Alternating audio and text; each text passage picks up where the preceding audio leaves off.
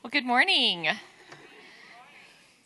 So, this week we studied forgiveness. And the Apostles' Creed just simply says, I believe in the forgiveness of sins. Now, we actually started talking about this a few weeks ago when we were talking about Jesus, because you can't talk about Jesus and not talk about the forgiveness of sins, because that is what Jesus has done for us past, present, and future. When he was on the cross, he took on all of our sin. And so we, as believers in him, who have faith in him, can say, I believe in the forgiveness of sin. We can say that with confidence for ourselves, and we can say that with confidence for our brothers and sisters who also have faith in Jesus. I don't know about you, but I am so grateful to be forgiven.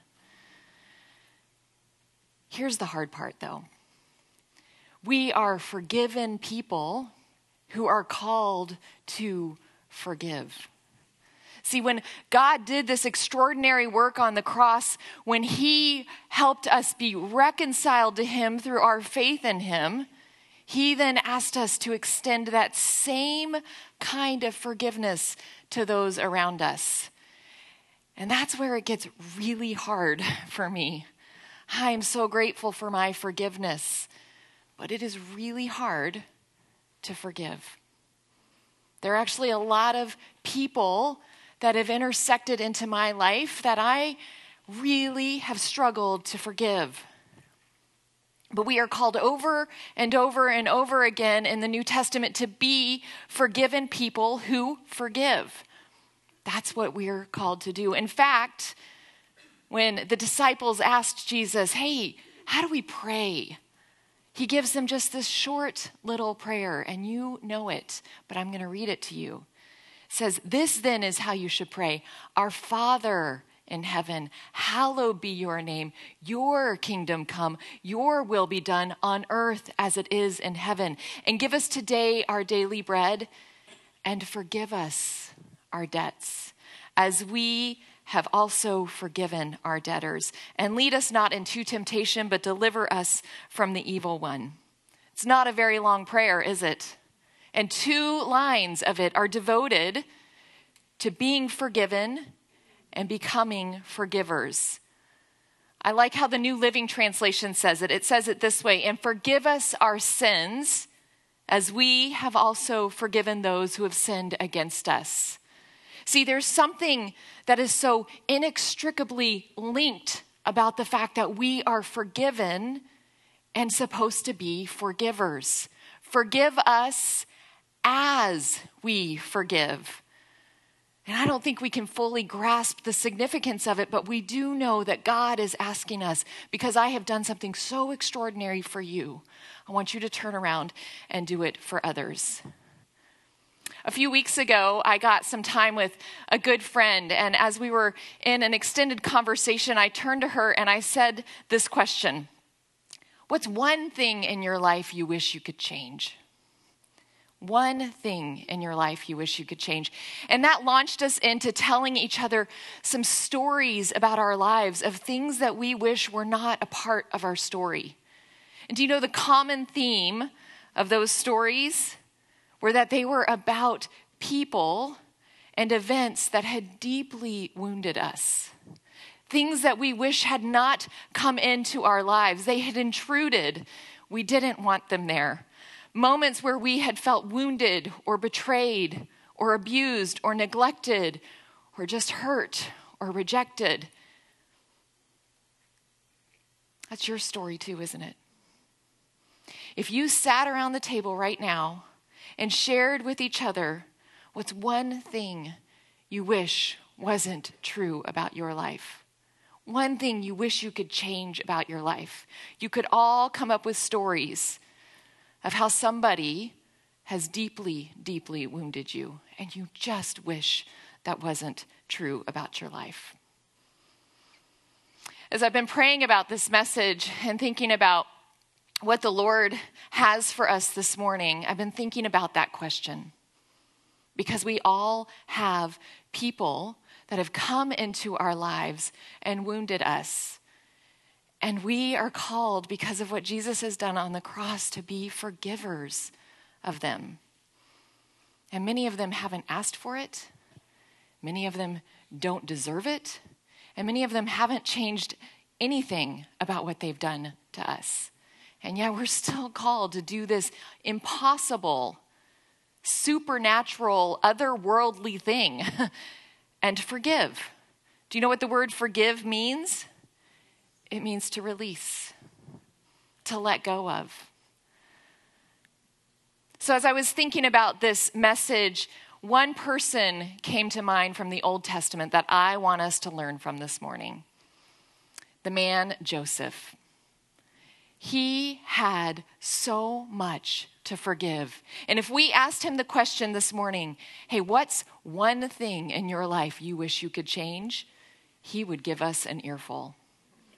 But I also think that he would then start to move us through some things that he learned about forgiveness and what it is and what it isn't. And so that's what I want us to do this morning. I want us to learn from Joseph and his story. Now, many of you know his story. Um, and so I would ask you just to let it be new to you this morning. And those of you who don't, we're going to journey through and we're going to skip over tons of material because his story is really long. It starts in Genesis 37 and goes all the way to chapter 50. Now, we're not going to go through every verse. And in fact, normally I would tell you to open your Bible, but this morning I want you just to let the verses come up on the screen as I read them over you because we've got a lot of ground to cover so that we can hear his story and learn from him this morning.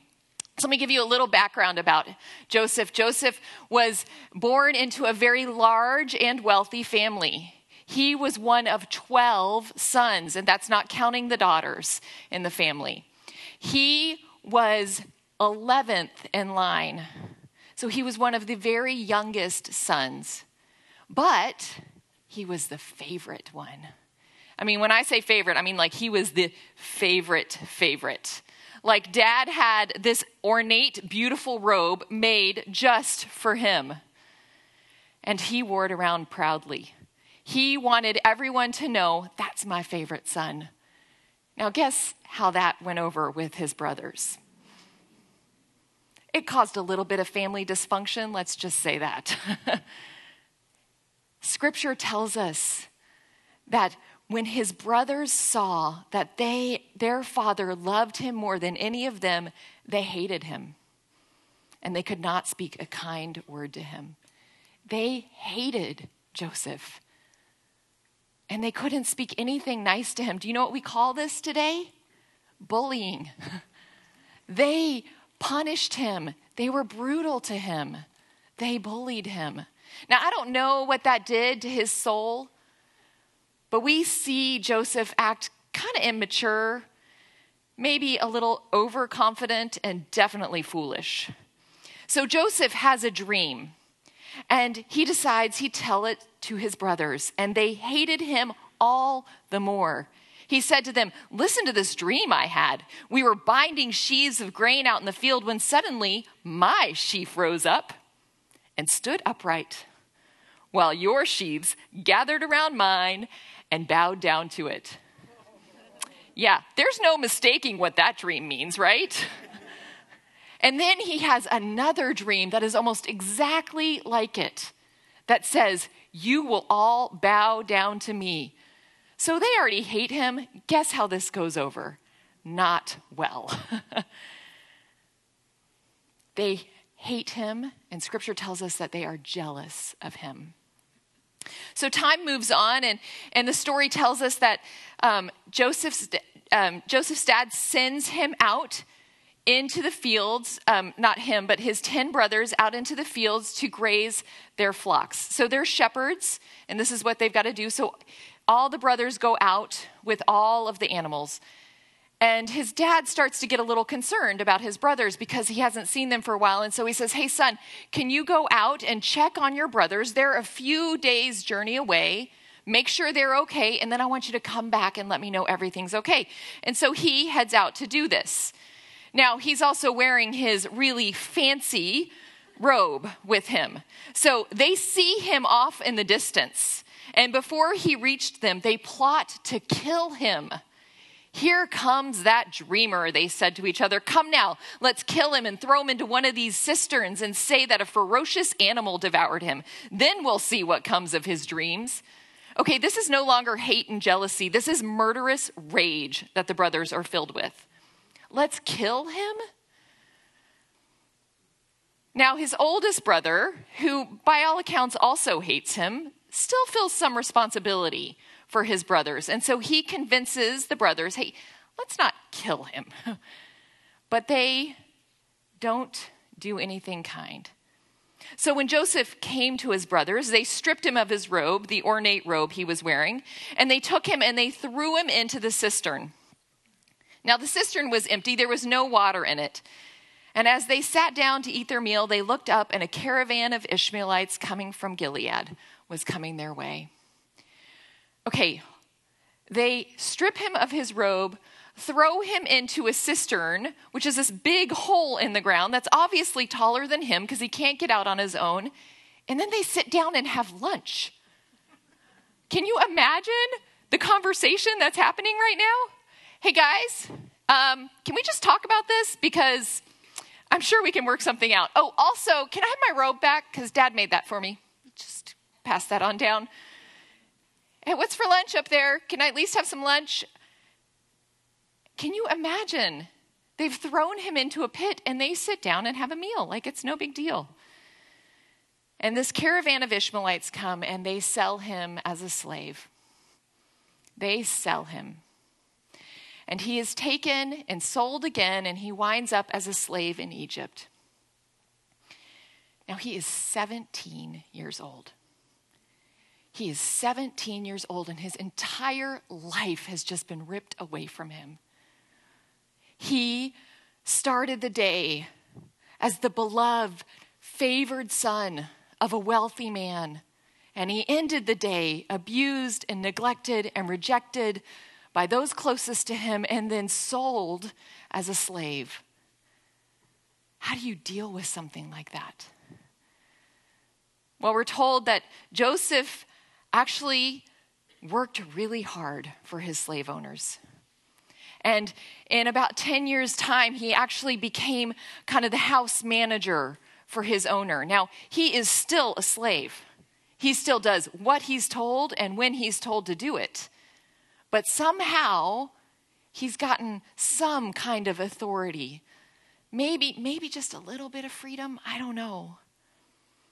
But then a misunderstanding happens. And he is accused of doing something wrong that he absolutely did not do. And because he's a slave, and because he has no standing, he actually cannot defend himself, and so he gets thrown into prison and he sits there for two years. So we are 12 years in to his story now. 29 years old, and he is sitting in prison. I got to tell you, if that was me, I would really be questioning God right now. Really, God? I mean, you gave me this dream. I thought you had plans for my life. And I'm just sitting here rotting in prison. Surely, surely you have something different.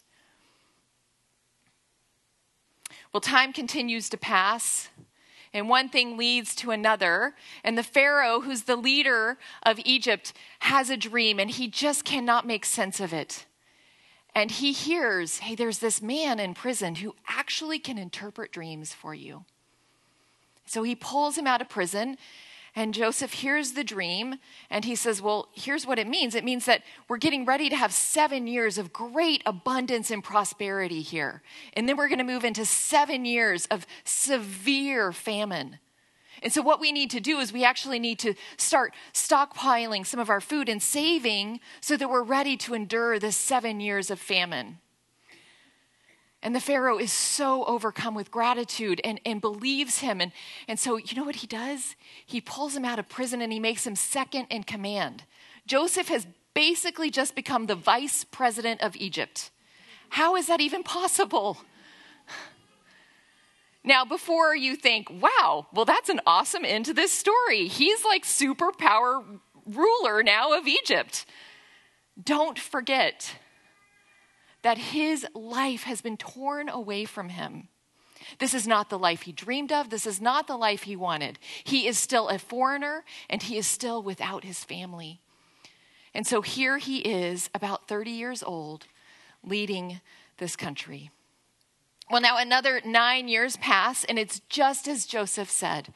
They've had seven years of abundance, and they are now two years into the famine. And he is distributing the food to the Egyptians so that they can all eat and survive. And guess what's happening to Joseph's family? They live in a neighboring land. And so they are experiencing the exact same famine that Egypt is experiencing. And they are starving, literally starving to death. And they hear, we hear that there's food in Egypt. And so Joseph's dad sends the 10 brothers, the same 10 brothers that threw him in the cistern and sold him as a slave, that hated him and abused him, he sends them to Egypt to just see is it possible for us to buy some food? Will they have mercy on us and let us live? Now, this is where we would need to cue the dramatic music because in walks the 10 brothers, and guess who they have to face and ask for food? Joseph. But they don't know it's him right? Because Joseph talks like an Egyptian now and walks like an Egyptian. Is anyone going to get that reference for me? Thank you. He does not seem the same person to them anymore, but he knows who they are. And so he asks them, Tell me, is it just you? Is there anyone else in your family? Do you have a father? Is your father alive? Do you have any other brothers? Because he wants to know if his beloved baby brother is still alive. And they tell him, Yes, we do. And then scripture says that he turned away from them and began to weep. He turned away and began to weep. So, this is the first truth that Joseph would teach us about forgiveness. Forgiveness is incredibly costly. It cost deeply.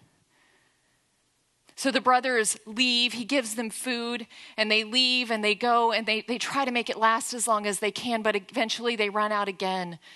And it is time for them to go back and throw themselves at the mercy of this man in Egypt who had kindness toward them and sold them food the first time. And they go back, and this time they bring the younger brother. And as they come in, he questions, Is that your youngest brother? And they say, Yes, it is. And this is what scripture says deeply moved at the sight of his brother, Joseph hurried out and looked for a place to weep. And he went into his private room and he wept there. He is confronted with all he has lost, with the life he was supposed to live. It stares him in the face, and all he can do is weep. Now he sends all of them on their way with food, and there's a couple twists and turns, and it's, it's just a short, failed journey, and they wind up back in front of Joseph just a few days later. And this is what happens. It says, Then Joseph could no longer control himself before all of his attendants, and he cried out, Have everyone leave my presence. And so there was no one with Joseph when he made himself known to his brothers. And he wept so loudly that the Egyptians heard him, and Pharaoh's household heard about it. He wept so loudly. These are like deep, guttural cries. A piece of him is being ripped open and ripped out again. And all he can do is just weep loudly because of what has happened to him, because he stares these men in the face and what they have done to him. And so he weeps because forgiveness costs him dearly. Seven times we see in this passage, Joseph weeps. This is not easy for him. This is not, oh, well, now I'm second in command in Egypt and everything's fine, everybody. No, he's lost so much. And so he weeps and he weeps and he weeps. And do you know what? The brothers actually don't ask him to forgive them. We don't read that in Scripture. we read that as soon as Joseph reveals who he is, they are terrified. And they are stunned into silence because they know what they've done and they know what they deserve. And yet, Joseph, in the midst of their silence, starts reaching toward them, starts telling them, It's okay. It's okay. I'm going to take care of you. See, here's the thing about forgiveness we are called to be forgiving people when people do not ask us for it, when they don't deserve it. These men did nothing to deserve his grace and his mercy. Because the truth about forgiveness is it's all about us. Lewis Smedes, who's an author and theologian, he says it this way The first and on, often the only person to be healed by forgiveness is the person who does the forgiveness. When we genuinely forgive, we set a prisoner free and then discover that the prisoner we set free was us. See, here's the truth about my stories about those people that intruded into my life and offended me. Can we have a little bit of real talk about these people? They don't ever think of me. They don't ever think of the offense that they levied against me. Do you know who's the one that thinks about it? Me. I'm the one left holding the bags of hurt. I'm the le- left with wounding in my soul. They have gone on their merry way. Maybe they just didn't even realize that they offended me. Maybe they're too immature to know it. Maybe they're just unhealthy. I don't know what the reason is, but I guarantee I'm the one that thinks about it and not them. And God asks us to forgive because He knows we need to release them for our heart and for our soul and for our well being. And when we don't, it's exactly like that old quote says unforgiveness is like drinking poison and waiting for the other person to die. Forgiveness is incredibly costly, but the only thing that costs more than forgiving is not forgiving. Now, here's the second thing I think Joseph would want us to know is that forgiveness is not the same as restoration. See, forgiveness is one way, it depends on us to release. Restoration, though, is two ways it's somebody coming toward us as we go toward them. Sometimes it is very unwise for us to enter back into a restored relationship with someone that has wounded us. Sometimes we must just forget, forgive, and let go. And I think that Joseph was not ever fully restored into relationship with his 10 brothers. Here's what we do know about his story. We know that he moved his entire family to Egypt so that he could care for them and make sure they had food. Now, he didn't move them next door, he moved them into a community nearby. And for 17 years, he made sure that they had what they needed. And then 17 years pass, and dad dies. And the brothers say, What if Joseph holds a grudge against us and pays us back for all the wrongs we did to him? And so they are in fear.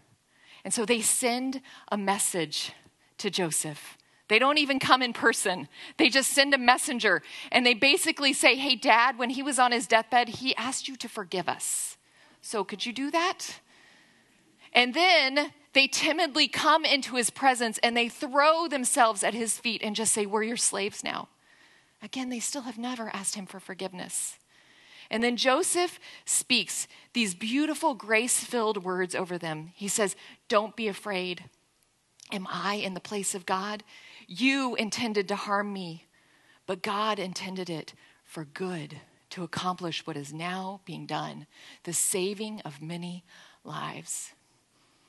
And this is the third truth that Joseph would teach us about forgiveness. Forgiveness releases our offender to God. See, in this moment, Joseph recognizes the sovereignty of God and he throws his offenders into the arms of God. He throws himself into the arms of God. And in that moment, he says, I will not take revenge. I will not make justice mine. That is God's job, and I will not do it. And I will trust God to use all of this for His good and His glory. Now, I want you to notice he does not say what you did was good, it was evil. But God, our amazing sovereign God, can use it for good. He can use the worst, the hardest things in our lives for good because that's who our God is when we let Him in to heal us, to restore us, when we let Him in so that we can release others, He turns it around and uses it for good. I love how the message says it. It says it this way Don't you see you planned evil against me, but God used those same plans for my good as you see all around you right now.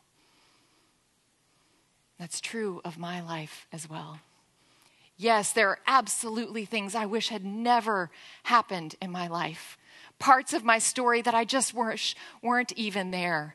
But the truth is, I can't pull them out of my life because they have made me who I am. I am the woman I am today because of God's healing work in my life, because of those broken places that have been restored, because I've had to throw myself at His feet and ask Him, Help me. I don't know if I can be rejected again. I don't know if I can be wounded again. And He helps me get up each time and he heals and he restores. And I would say, Don't you see? You planned evil against me, but God used those same plans for my good, as you see all around you right now.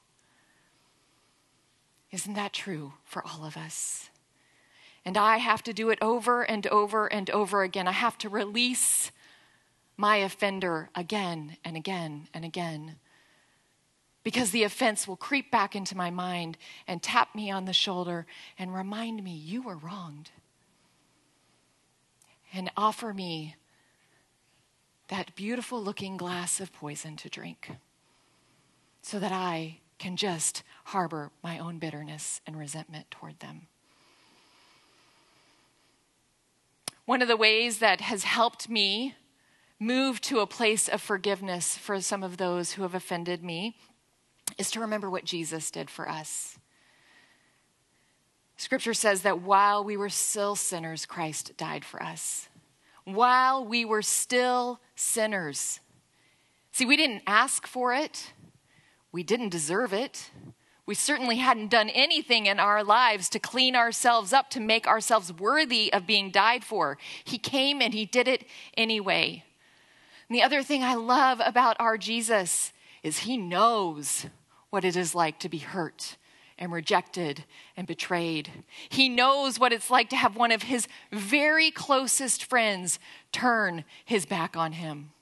And as he hangs on the cross, you know what he says? Father, forgive them. They don't know what they're doing. In the deepest, darkest moment of his life, he is able to say, Forgive them. They don't know what they're doing. And isn't that actually true of all the people that have offended us? They don't know what they're doing. They had no idea the wound that they were causing. They didn't know that they were doing this to a daughter of the king. It is true because of their own brokenness, because of our brokenness. Forgiveness is really costly. It is not the same thing as restoration. And forgiveness means that we release those who have offended us into the hands of God. The only thing that costs more than forgiving is the alternative. So, this morning, I want to just invite us into a moment of silence to pray and ask the Lord who He might be inviting us to forgive or enter into the process of forgiving. This is a lifelong journey. But who is He inviting you to forgive this morning? So, would you pray with me now? Lord, Holy Spirit, would you reveal to us someone that you would invite us to forgive and to enter into the process of releasing this morning?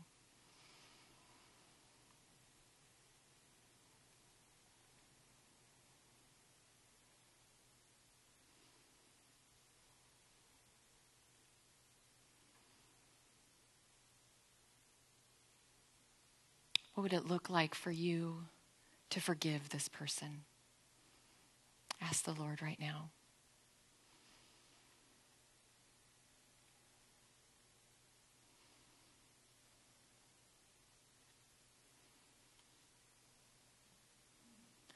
What would releasing them into the hands of our Father mean for you? What kind of healing and restoration would happen in your life?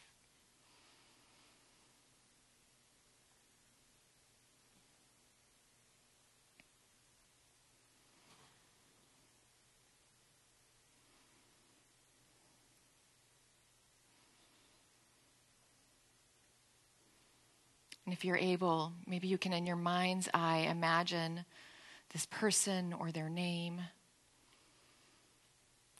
and say these words to them Don't be afraid. Do I act for God? Don't you see you planned evil against me? But God used those same plans for my good as you see all around you right now.